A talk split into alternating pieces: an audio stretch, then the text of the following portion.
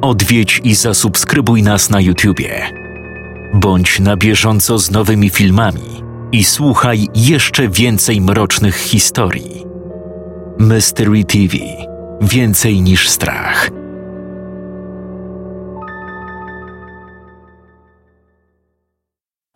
W siódmej edycji Creepy Wyzwania udział wzięło dziesięciu autorów.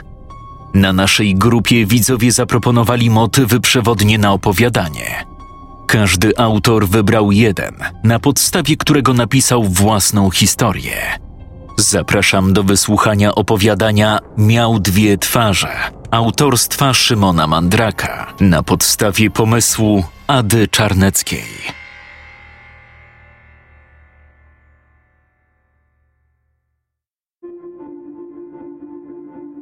Idąc chodnikiem w blasku przydrożnych latarni, co jakiś czas zatrzymywali się, by dać sobie buziaka.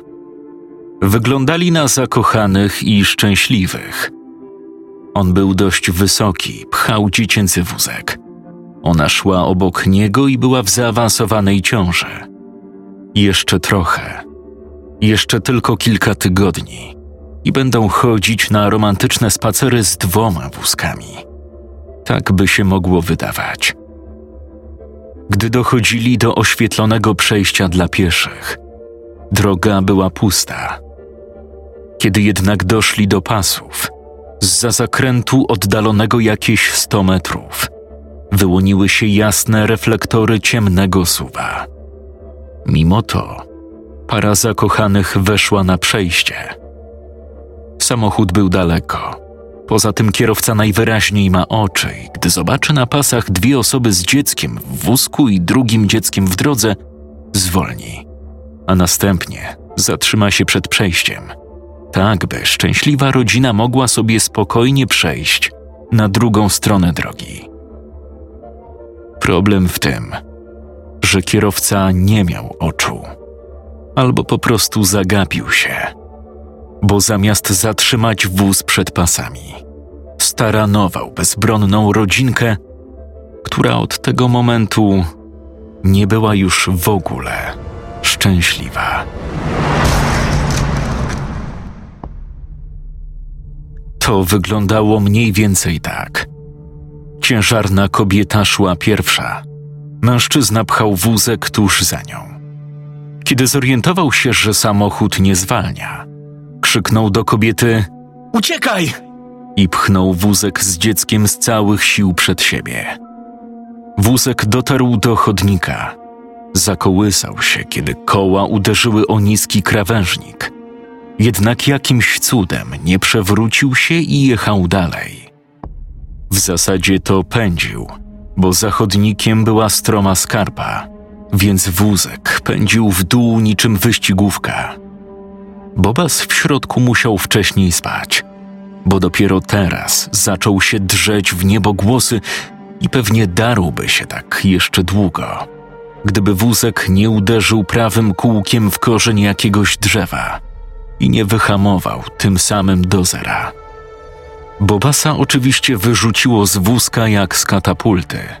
Przeleciał on w powietrzu pewną odległość i uderzył główką o grubą gałąź wysokiej brzozy, rosnącej u dołu skarpy. Spadł na ziemię i już się nie darł. Już nawet nie płakał i chyba nawet nie oddychał, choć nie jestem tego całkiem pewny. Kiedy mężczyzna krzyknął uciekaj, po czym pchnął wózek, kobieta stanęła i spojrzała na mężczyznę, w którego z impetem uderzył ciemny suw. Dopiero wtedy pojęła istotę zagrożenia, ale niestety było już za późno na reakcję.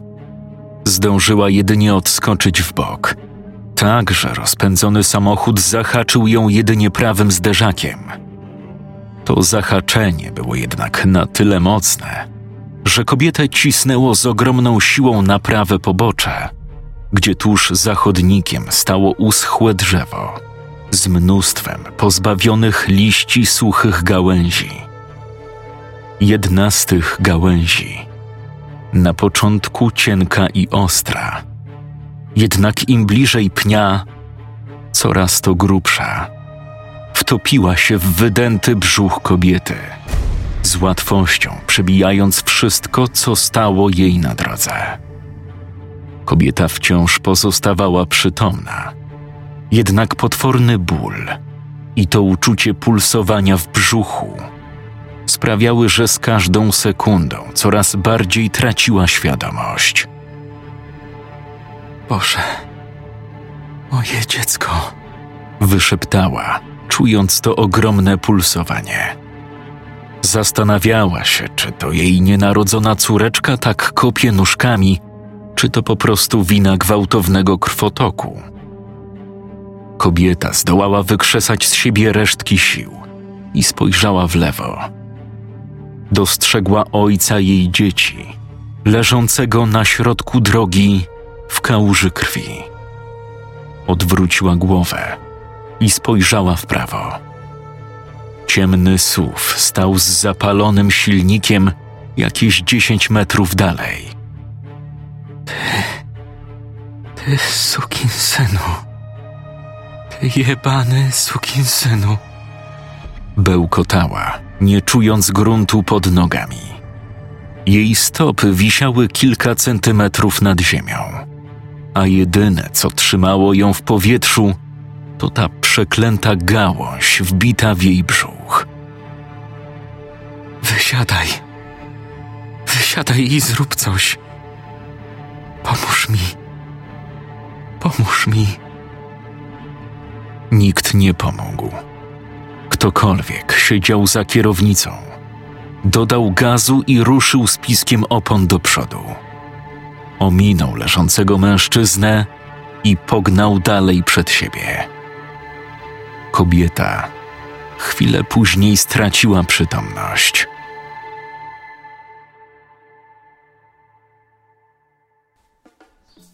Paweł, jakiś facet przyszedł i pyta o ciebie. Oznajmiła wysoka brunetka, wchodząc do kuchni, gdzie na dużym stole stało kilka półmisków z mięsem w marynacie. A, to pewnie Arek.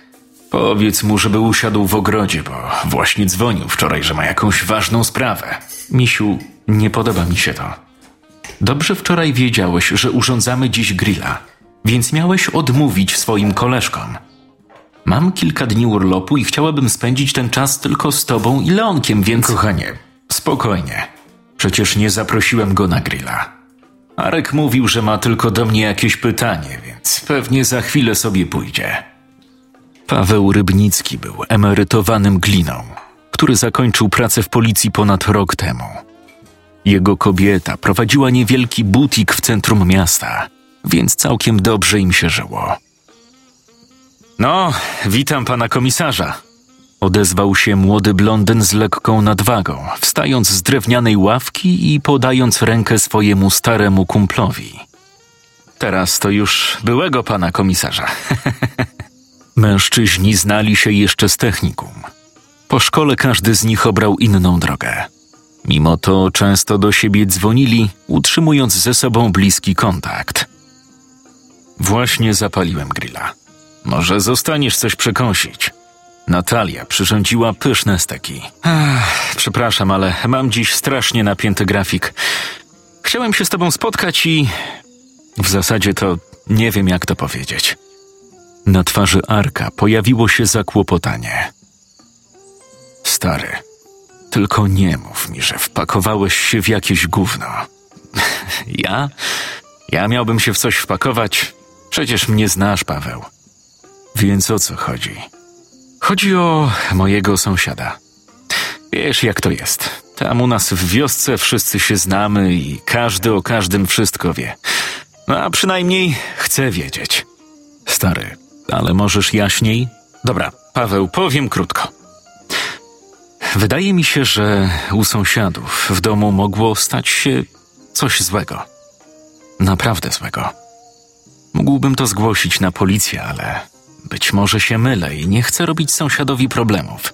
Tym bardziej, że to naprawdę świetny gość.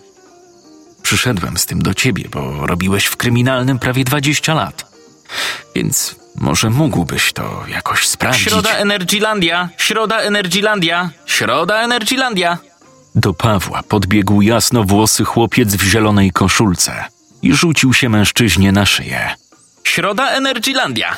Powtarzał podniecony, zupełnie nie zwracając uwagi na Arka, który roześmiał się i odparł. O, a więc to jest ten twój Leoś. Te.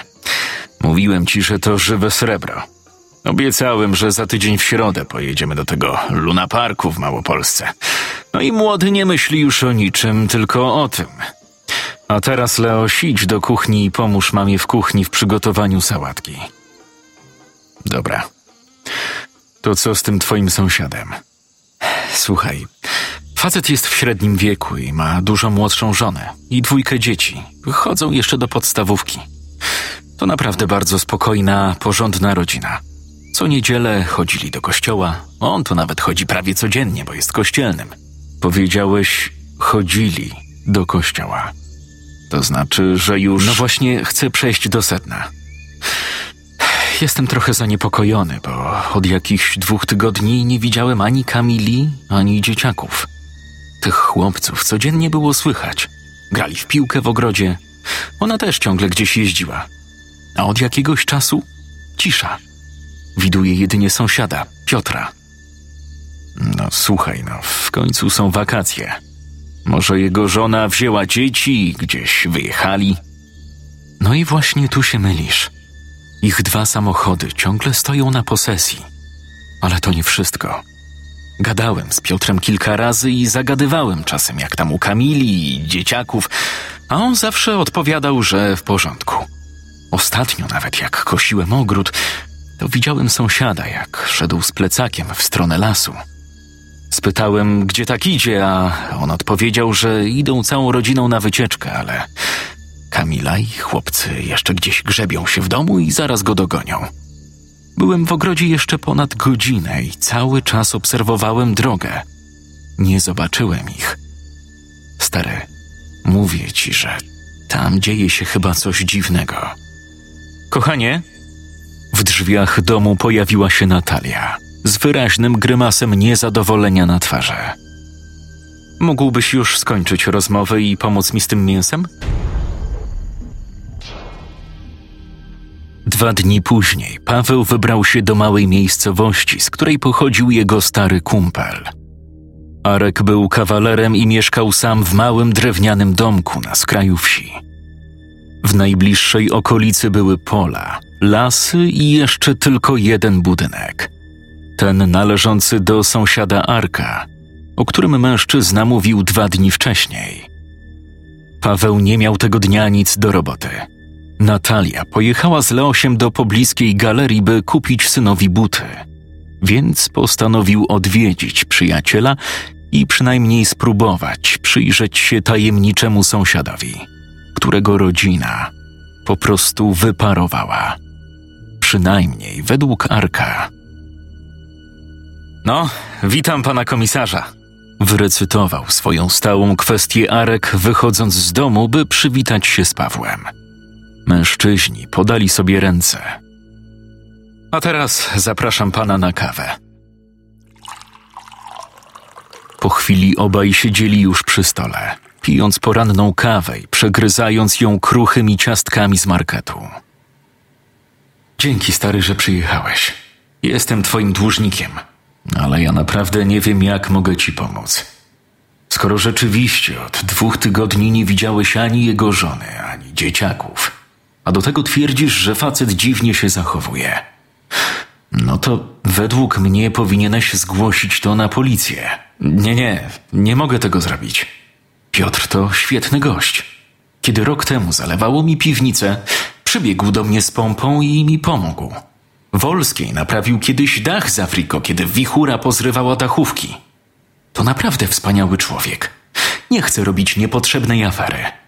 Słuchaj, Paweł, to na pewno tylko moja wyobraźnia i nie wiem, podejrzliwa natura? Ale chciałbym się tylko upewnić, że z tą rodziną wszystko w porządku. No dobrze, ale nie możesz po prostu z nim porozmawiać?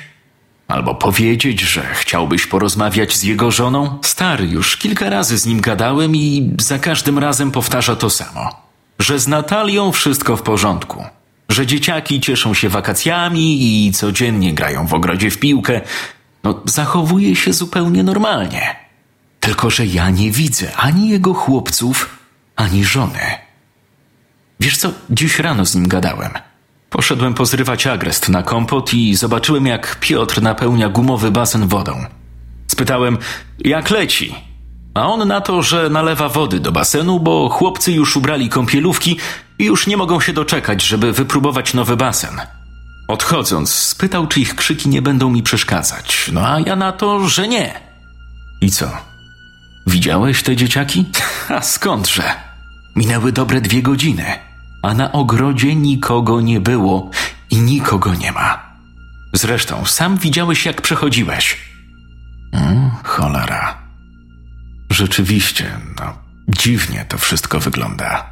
No to właśnie cały czas próbuję ci to powiedzieć. Zupełnie jakby ta rodzina stała się nagle niewidzialna. Po nocach nie umiem spać, bo ciągle o tym myślę. Wieczorami na górze w pokoju chłopców pali się światło, które codziennie po 22 gaśnie. Piotr wspominał mi kiedyś, że właśnie zawsze przed snem czyta z chłopcami baśnie Andersena, no czym tylko mi zaimponował.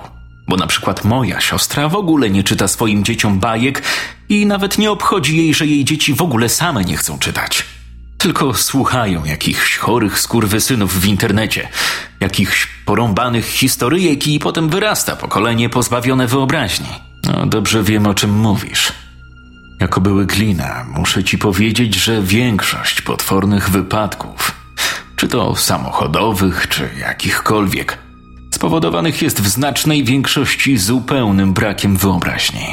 No widzisz, powiedziałem o tym świetle w pokoju chłopców, bo to też wydaje mi się dziwne. Gdyby Piotr rzeczywiście zrobił coś złego rodzinie, no to dlaczego niby zapalałby światło w tym pokoju? To miałaby być taka pokazówka dla mnie, że z chłopcami wszystko w porządku? No nie wiem, stary, ale z tego co mówisz, to rzeczywiście coś tu śmierdzi. Nie wiem tylko, jak mogę ci pomóc. Nie pracuję już w policji, więc nie mam. No właśnie. Nie pracujesz, ale pracowałeś. Masz nosa do takich spraw i wymyśliłem pewien plan. Mianowicie, jak tu przyjechałeś? Mój sąsiad raczej cię nie widział. Nie wie, że się znamy. Pomyślałem, że mógłbyś tam pójść i podać się za jakiegoś inkasenta, albo po prostu, nie wiem, powiedzieć, że padł ci telefon i musisz pilnie gdzieś zadzwonić. Może Piotr ci wpuści i zobaczysz, co tam się dzieje. Zorientujesz się, czy jego żona i dzieciaki są w domu. No nie wiem, stary. Jeżeli ten facet rzeczywiście coś zrobił swojej rodzinie, to raczej mnie tam nie wpuści. Może lepiej. Poczekaj. Popatrz. Piotr wyszedł z domu z jakąś torbą i idzie w kierunku bramki. Poczekaj tu chwilę. Wejdę i spróbuję go zagadać. Może dowiem się, gdzie mu się tak śpieszy. Gdy Arek wyszedł z domu i podszedł do swojej furtki sąsiadującej z furtką sąsiada, Paweł wyszedł z pokoju i stanął na werandzie, tak aby usłyszeć rozmowę mężczyzn. O, a ty, Piotrek, gdzie tak pędzisz? A, lecę do sklepu, bo nie mamy w domu magii. A mój Wojtuś zapowiedział, że nie będzie jeść rosołu bez magii. Chłopaki wyszalały się w basenie i teraz siedzą głodne. Muszę lecieć, bo zupa im stygnie w talerzykach. Jak to? Już jecie obiad? Przecież jest po jedenastej. O, dopiero po jedenastej? Ha, ostatnio straciłem poczucie czasu. No ale to nic. Najwyżej wcześniej zjemy kolację. Lecę. Na razie. Widzisz, stary? Z nim jest coś nie tak. Powiedział, że chłopcy wyszaleli się w basenie, a dam sobie rękę uciąć, że dzisiaj nikt nie wchodził do tego basenu. Słuchaj, też mi się to nie podoba. Widziałem, że facet nie zamknął za sobą bramki. Może teraz tam wejdę i sprawdzę, czy mówił prawdę i czy rzeczywiście jego rodzina jest w domu. Zadzwonię tam i jakby mi ktoś otworzył, to powiem, że chciałem skorzystać z telefonu. Albo coś w tym stylu. Świetny pomysł. Tylko się pośpiesz, bo jedyny sklepik w okolicy jest 10 minut stąd, więc Piotrek powinien zaraz wrócić. Minęło kilka chwil od momentu, kiedy Paweł wyszedł z domu kumpla i ruszył w stronę posesji sąsiada. Arek już miał wyjrzeć przez okno, by zobaczyć, czy Pawłowi ktoś otworzył drzwi, kiedy usłyszał dzwonek telefonu. To był numer Pawła. Odebrał. Halo? Słuchaj, podejdź tu do mnie. Musisz to zobaczyć. Paweł, ale co tam robisz? Wszedłeś do środka? Ktoś ci otworzył? Zadzwoniłem dwa razy przy drzwiach, ale nikt nie otwierał. Spojrzałem przez okno do środka i zobaczyłem coś. Chodź tu, musisz to zobaczyć.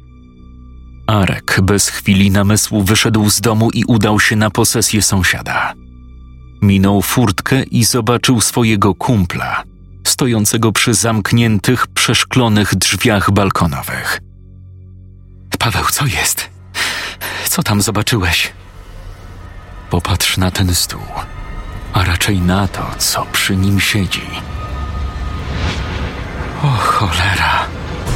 Za oknem, w głębi salonu, stał stół, a na nim talerze, z których unosiła się para. Ale to nic. Mężczyzn zszokowało to, co się działo przy stole na krzesłach. To wygląda jak jakieś lalki. Posłuchaj, zanim przyszedłeś, sprawdziłem drzwi. Są otwarte, ale nie wiem, czy powinniśmy tam wchodzić. Ja bym już teraz wezwał policję. Facet wygląda na totalnego świra. Nie. Na razie żadnej policji. To musi mieć jakieś logiczne wyjaśnienie. Może, nie wiem, to po prostu taka zabawa? Wejdźmy do środka i zawołajmy. Nie wiem, może jego rodzina jest gdzieś w domu? Dobra, ale wejdziemy tylko do salonu i nie waż się czegokolwiek dotykać. Mężczyźni weszli do budynku, w którym panowała głucha cisza, zakłócana jedynie tykaniem zegara wiszącego na ścianie. Kamila? Jesteś? krzyknął Arek, przekraczając próg salonu, w którym znajdował się stół i aneks kuchenny. Kamila? Chłopcy, jesteście w domu? Boże, co to jest? Wyszeptał Arek, zbliżając się do stołu. W pomieszczeniu pachniało rosołem. Na stole stały cztery talerze pełne zupy, koszyk ze sztućcami i wazon z kolorowymi goździkami. Na drewnianych krzesłach po bokach siedziały dwie lalki z przyklejonymi do twarzy fotografiami dwóch roześmianych chłopców. Po środku siedział duży pluszowy misiek. Miał na sobie majtki i czerwony stanik, a na jego głowie przyklejone było taśmą klejącą zdjęcie ładnej blondynki. Podobnie jak dzieciaki, uśmiechniętej od ucha do ucha. Te fotografie to. Tak. To jego żona i dzieci. Ale o co tu chodzi? Jezus Maria, przecież to jakiś koszmarny obłęd. Nagle drzwi frontowe otworzyły się i rozległ się odgłos kroków dochodzący z korytarza przed salonem. Kochanie, jestem. Kupiłem jeszcze lody z Grycana, to sobie zjemy na deser. Wasz ulubiony smak, chłopcy. Orzechowe. W salonie pojawił się wysoki, łysawy mężczyzna w średnim wieku, z reklamówką w dłoni. Arek? Kim jest ten facet i co robicie w moim domu? Piotr, może lepiej ty nam wyjaśnij, o co tutaj chodzi. Gdzie jest Kamila? Gdzie są chłopcy? Siedzą przy stole, nie widzisz? Co chcecie od mojej rodziny? Przyszliście ją skrzywdzić? Mężczyzna chwycił do ręki metalowy pogrzebacz do kominka. Wypierdalajcie z mojego domu. Nie pozwolę wam skrzywdzić mojej żony. Trzymajcie się z daleka od moich dzieci. Piotrek, spokojnie. My tylko... Powiedziałem wypierdalać! Dalej. Wszystko potoczyło się już bardzo szybko. Rozwścieczony sąsiad rzucił się z pogrzebaczem na Arka. Jednak Paweł był szybszy i uratował przyjaciela przed furią mężczyzny. Był nieco wyższy od Piotra, więc udało mu się przechwycić jego rękę i wykręcić tak mocno, że ten tylko jęknął i padł na kolana. Połóż się i leż! krzyknął Paweł, powalając napastnika na ziemię. A ty, Arek, dzwoń na pogotowie i policję. Szybko! Gadaj, gdzie jest twoja rodzina? Co z nią zrobiłeś? Siedzą przy stole. Nie widzicie? To oni. Przysięgam, zostawcie nas i pozwólcie nam w spokoju zjeść zupę. Wrzeszczał mężczyzna, płacząc i wijąc się na wszystkie strony. Rozumiesz, kurwa? Pozwólcie mnie i mojej rodzinie zjeść tę pierdoloną zupę.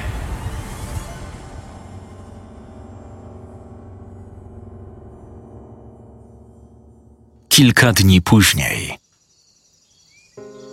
Paweł, podejdź do płotu na moment.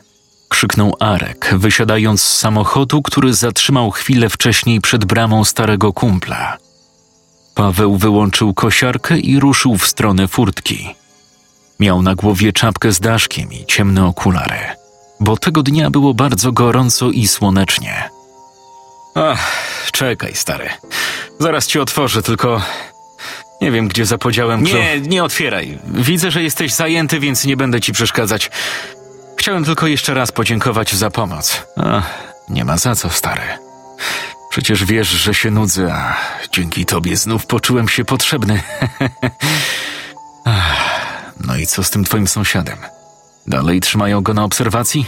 Ta, dalej nie wrócił i wydaje mi się, że prędko go nie wypuszczą. Popatrz, co to się potrafi w głowie zrobić. A to był taki dobry, spokojny człowiek. Wszystko przez te baby. Myślę, Arek, że on nie przestał być dobry. Po prostu nie poradził sobie z tym, że zostawiła go żona i uciekła z dzieciakami do kochanka. Więc facet zwariował. Ja już wcześniej czułem, że w tym ich małżeństwie jest coś nie tak. Kamila ciągle gdzieś wychodziła wieczorami, nie było jej całymi dniami. No, w końcu uciekła do tego swojego kochasia z dziećmi i facet zwariował. Zwariował z tęsknoty. Nic. Muszę jechać jeszcze w jedno miejsce. Jeszcze raz wielkie dzięki za pomoc. Dobrze mieć takiego kumpla. Pozdrów Natalię i Leosia. Kiedy Arek wsiadł do wozu, Paweł zauważył panią Annę, staruszkę z sąsiedztwa, która wracając ze sklepu ledwo włóczyła nogami. Bez chwili namysłu otworzył furtkę i podbiegł do kobiety, chcąc pomóc jej dźwigać ciężką siatkę. Odprowadził panią Annę do domu i cieszył się, widząc radość na jej pomarszczonej twarzy. Kiedy skończył kosić, był już prawie wieczór. Wrócił do domu i idąc korytarzem wymienił tajemnicze spojrzenie z Natalią, matką Leosia. Wszedł do kuchni i napił się wody. Następnie upewnił, że drzwi domu są zamknięte i zszedł do piwnicy – Między piecem a kupą węgla do sufitu przymocowany był hak. Żona Pawła wisiała, mając ręce związane w nadgarstkach grubym sznurem. Jej bose stopy zwisały kilka centymetrów nad ziemią. Miała mnóstwo siniaków i wyglądała na wycieńczoną. Była w zaawansowanej ciąży. Paweł Rybnicki miał dwie twarze kiedy rozmawiał z Arkiem albo pomagał staruszce nieść torbę z zakupami, wówczas oni widzieli jego dobrą twarz. Twarz wspaniałego człowieka. Kiedy jednak Paweł od kilku miesięcy schodził do piwnicy, wtedy jego dobra twarz znikała, a pojawiała się twarz sadystycznego potwora. Dziś jest ten dzień, moja droga Oznajmiła chłodno Natalia, schodząc do piwnicy i podchodząc do Pawła. Choć miała prawie dziesięć lat więcej niż żona mężczyzny, wyglądała na dużo młodszą. W końcu nie przesiedziała ostatnich miesięcy w ciemnej piwnicy i nie musiała jeść suchego chleba i wypróżniać się do miski. Wszystko zaczęło się kilka lat wcześniej. Paweł i Justyna, jego żona, która teraz wisiała przywiązana do haka, byli kochającym się małżeństwem, którym do szczęścia brakowało jedynie potomstwa. Któregoś dnia Paweł robił porządki przedświąteczne i przypadkowo odnalazł stary pamiętnik żony z czasów, kiedy jeszcze byli przed ślubem. Zaczął czytać i w pewnym momencie natknął się na coś szokującego. Z treści pamiętnika wynikało, że Justyna wiele lat wcześniej spowodowała tragiczny wypadek, wjeżdżając samochodem w rodzinę na pasach. Sprawcy nigdy nie wykryto. Napisała, że była tego dnia roztargniona i nie zauważyła tych ludzi, bo akurat czytała SMS-a. A później tak bardzo się wystraszyła, że uciekła. Paweł był w szoku. Postanowił nic nie mówić żonie, tylko na własną rękę dowiedzieć się jak najwięcej o wypadku. Był jeszcze wtedy gliną, więc nie stanowiło to problemu. Poszperał w starych aktach i tak udało mu się dotrzeć do Natalii. Jej mąż zginął na miejscu. Ona przeżyła, ale straciła dziecko, które nosiła pod sercem. Paweł któregoś dnia wyjawił Natalii całą prawdę, że to jego żona spowodowała wypadek. Zanim to jednak zrobił, oboje zdążyli się lepiej poznać. Natalia była cudowną kobietą i owinęła sobie Pawła wokół palca. Ich romans trwał długo, a wraz z nim koszmarne plany przyszłej zemsty. Natalia kazała Pawłowi, by starał się z żoną o dziecko.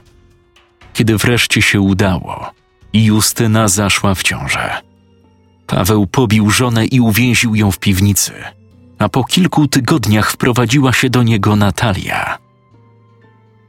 To już ósmy miesiąc, moja droga. Rzuciła oschle Natalia, podnosząc z ziemi wiertarkę z wielkim wiertłem i podłączając ją do prądu.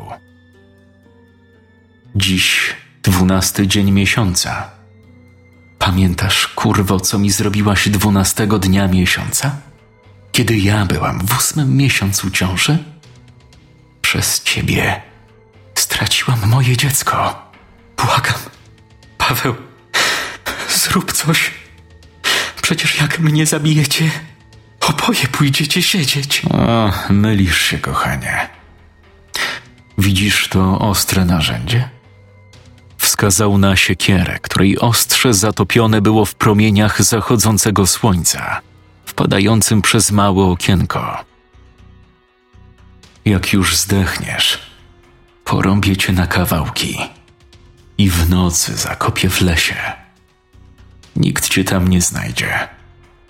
A tak w ogóle sąsiedzi od dawna myślą, że uciekłaś do innego miasta ze swoim kochankiem.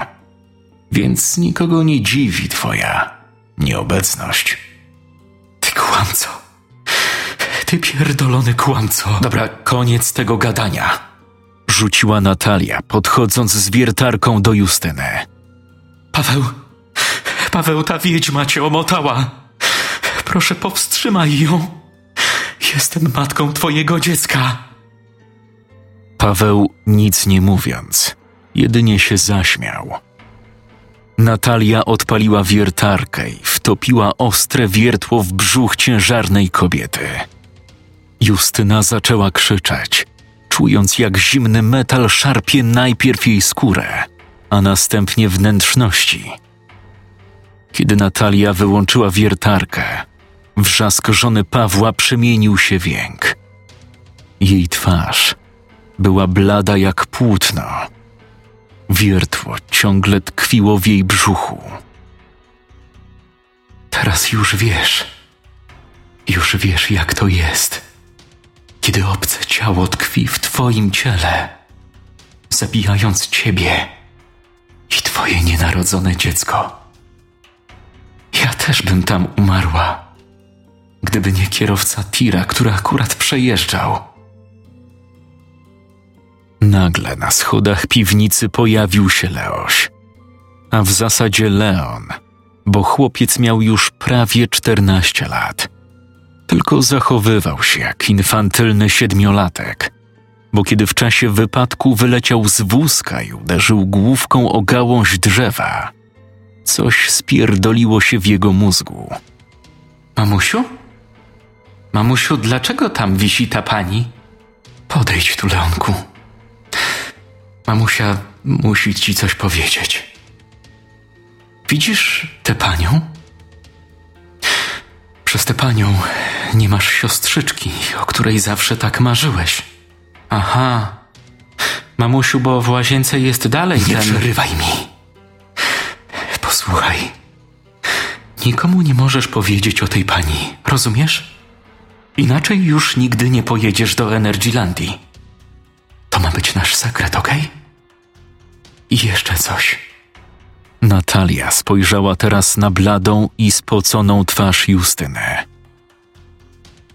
Nie pozwolę ci za szybko umrzeć, skarbie. Będziesz tu sobie wisiała z wiertłem w brzuchu, tak jak ja wisiałam nad chodnikiem z gałęzią w swoim. Leon, podejdź tu i trzymaj tę wiertarkę, bo jak puszczę, to się wyśliźnie i spadnie na ziemię. Chłopiec posłusznie chwycił wiertarkę do rąk. Dobrze, synu. No idziemy na kawę. Za dziesięć minut wrócimy. Masz tak stać i trzymać, aż wrócimy. Inaczej nici z jutrzejszej Energylandii. Dobrze, mamusiu. Ja też wisiałam dobre dziesięć minut, zanim mnie ktoś ściągnął. Kiedy razem z Pawłem wyszli na górę, Leoś przypomniał sobie, po co w ogóle zszedł do piwnicy. Chciało mu się kupę, a mama nalała do muszli domestos i nigdy nie pozwalała ani sikać, ani robić kupy, jak w muszli był domestos. Leon nie mógł już wytrzymać. Wisząca pani coś mu bełkotała, ale on miał ważniejsze sprawy na głowie niż słuchanie jej. Postanowił wyciągnąć wiertło i położyć wiertarkę na półce, a następnie pobiec spytać, czy może już iść się załatwić. Trudno. Najwyżej nie pojedzie do Energylandii.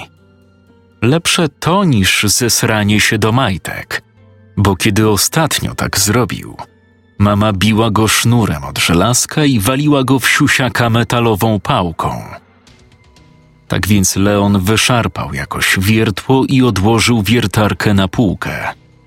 Odwrócił się i gdy ruszył w stronę schodów, usłyszał za sobą dziwny odgłos.